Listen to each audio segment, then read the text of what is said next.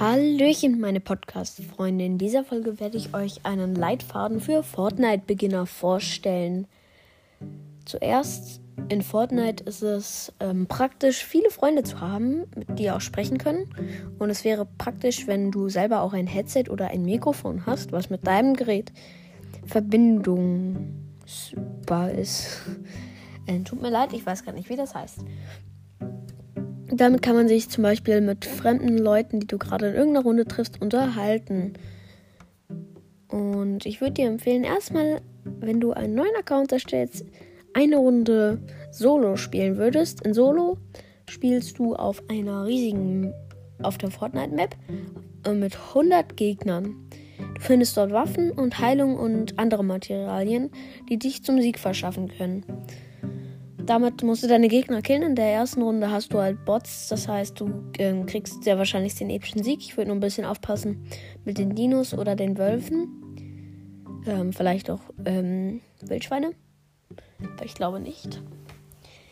Gut, wenn du diese Runde überstanden hast und wenn du sie nicht gewonnen hast, würde ich dir einfach empfehlen, noch ein paar Runden zu spielen, bis du einen epischen Sieg bekommen hast mit diesem epischen, mit der, wenn du einen epischen Sieg holst, dann erhältst du die epische Siegkrone. Mit dieser epischen Siegkrone würde ich dann eine Runde Teams spielen. In Teams spielst du mit drei anderen Leuten, die du ähm, halt gerade in der Runde einfach zufällig triffst.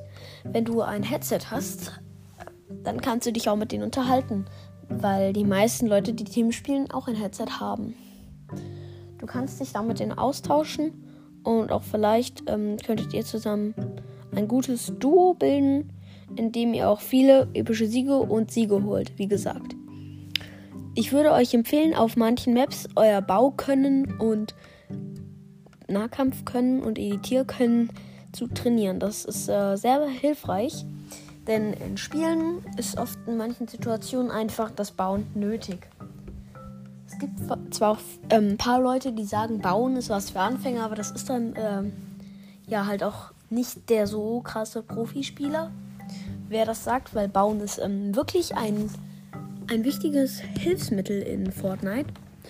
Und wenn ihr auch diese Teamrunde sogar gewinnt, dann wäre das sogar ziemlich gut, weil dann kriegt ihr sehr viel XP und Levelaufstiege. Ihr könnt euch ähm, den Battle Pass kaufen ich, war, ich glaube, ich würde sogar empfehlen, je nachdem welchen Battle Pass, ähm, den aktuellen Battle Pass in Chapter 3, Season 1, äh, den würde ich eigentlich aktuell sogar noch empfehlen, aber so in einem Monat nicht mehr, weil man muss schon so Level 200 werden. Also muss man nicht, aber kann man, das wäre praktisch. Ähm, es gibt natürlich XP-Glitches, aber man kann natürlich auch fair aufleveln. Wenn du außerdem in Teams eine Person gefunden hast, die Deutsch redet und du sie so ein bisschen sympathisch findest und ihr denkt, dass ihr vielleicht ein gutes Duo abgibt, dass, ihr, dass du den auch vielleicht als Freund hinzufügen könntest, dann ähm, könntest du auch mit ihm so spielen. Falls dir irgendwann Solos, Duos, Trios oder Teams, kurz gesagt Public, nicht mehr so viel Spaß machen, dann könntest du auch zum Beispiel Minispiele wie Hide and Seek oder Murder Mystery spielen. Die machen auch ziemlich Spaß. Dann kannst du erstmal ein bisschen Abwechslung bekommen. Und wenn du halt Freunde hast, mit denen du spielen kannst, macht es halt richtig Spaß. Jetzt kommen wir mal zu den V-Bucks. V-Bucks ist die Währung in Fortnite. Ähm, 1000 V-Bucks kosten 7,99 Euro. Dann gibt es noch 2800, die kosten 20 Euro. Ich glaube noch. Ich bin mir aber nicht sicher. Noch 10.000 V-Bucks für 50. Wobei. Nein, ich. Aber auf jeden Fall weiß ich noch, dass es noch ein Paket für 13.500 V-Bucks gibt. Das kostet dann 70 Euro. Welches Paket ich empfehlen würde, je nachdem, würde ich eigentlich persönlich das 2800 V-Bucks Paket empfehlen. Aber wenn du vielleicht nicht so viel Geld dafür ausgeben darfst, könntest du auch dir das 1000 V-Bucks Paket holen. Und dann könntest du einfach ein bisschen deine V-Bucks aufsparen. Das wäre praktisch, wenn du dir ein Skin kaufst. Skin-Kosten von 800, also eigentlich manche sind auch gratis, manchmal ganz selten, kosten von 800 V-Bucks bis 2100 V-Bucks. Das sind dann ähm, die legendären Skins. Es gibt gewöhnliche Skins, seltene Skins, super seltene Skins, epische Skins und legendäre Skins, wie die Seltenheit von den Waffen. Und ich habe es jetzt auch von schlecht bis gut aufgezählt, dass ich vielleicht auch so ein bisschen zu den Waffen aufhelfen könnte. Welche Skins ich jetzt nicht empfehlen würde, sind jetzt so Basic Skins wie Sonnenblumenpflegerin oder Kampfassistin oder ja, solche Skins halt. Ich würde auch eher so nicht diese No-Skins, also diesen No-Skin-Skins von Chapter 2 oder Chapter 1 empfehlen. Wobei man sich die natürlich auch kaufen kann. Es gibt halt noch die Anfänger, ein Anfänger-Set. Also das heißt die Anfänger-Set. Dort gibt es No-Skins von Chapter 1. Da gibt es auch einen ziemlich coolen. Den könnt ihr euch kaufen. Der kostet 800 V-Bucks. Wenn ihr diesen Skin kauft, gibt es da Stile. Den Stil könnt ihr im Spind anpassen und wie den Skin könnt ihr auch im Spind anziehen. Dann könnt ihr halt den Stil ändern und es gibt dann noch einen cooleren. Beim Spind könnt ihr Sachen auch anziehen oder euren Ladebildschirm ändern.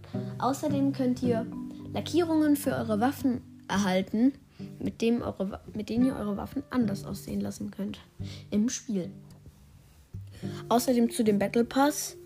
Links am Battle Pass gibt es einen Gratis Pass, den du auch mit Battle Pass bekommst. Aber den kannst du auch ohne Battle Pass öffnen. Im Gratis Pass sind ziemlich schlechte Sachen, öfters V-Bucks. Ähm, keine Skins, soweit ich weiß. Und so jede zweite Seite halt V-Bucks. Und du brauchst immer 10 Levelaufstiege mehr, um eine neue Seite freizuschalten. Und dann musst du auch alle von der Seite kaufen eigentlich. Wobei stimmt eigentlich nicht. Gut, jetzt kommen wir mal zu den Hilfen im Spiel. Im Spiel gibt es viele verschiedene Rollen, die man einnehmen könnte. Es gibt zum Beispiel den Fragger oder den IGL. Fragger ist eigentlich der, der die meisten Kills macht und so ein bisschen in den Kampf Szenarien vorangeht. Dann gibt es auch den IGL. Der IGL plant und sollte aber auch gut bauen können. Genauso wie der Fragger. Das ist eigentlich ein gutes Duo. Wenn ihr Trio spielt, ist es halt genauso ein IGL und ein Fragger und ein Supporter. Der Supporter sollte immer Heilung dabei haben, aber auch so ein, eine richtig krasse Waffe haben. Und im Team gibt es ein IGL, den Fragger, den Supporter und es gibt noch einen. Mir fällt gerade der Name nicht ein, aber der tut dann halt immer die Mates reviven. Das macht eigentlich auch der Supporter, weil der revived sie halt, beschützt sie halt einfach ein Beschützer. Gut. Dann gibt es ja noch ganz, ganz viele Maps zum Trainieren. Welche ich empfehlen würde, sind so in öffentlich The Pit, ähm, O1C1BHE und Blue Pit. Diese Spiele sind gut, um seinen eigenen Skill besser aufzubauen und zu trainieren. Das war's mit dem Fortnite-Beginner. Ihr könnt gerne in die Kommentare schreiben, ob euch das weitergeholfen hat. Oder halt auch nicht, oder was ich für Folgen machen soll. Ciao!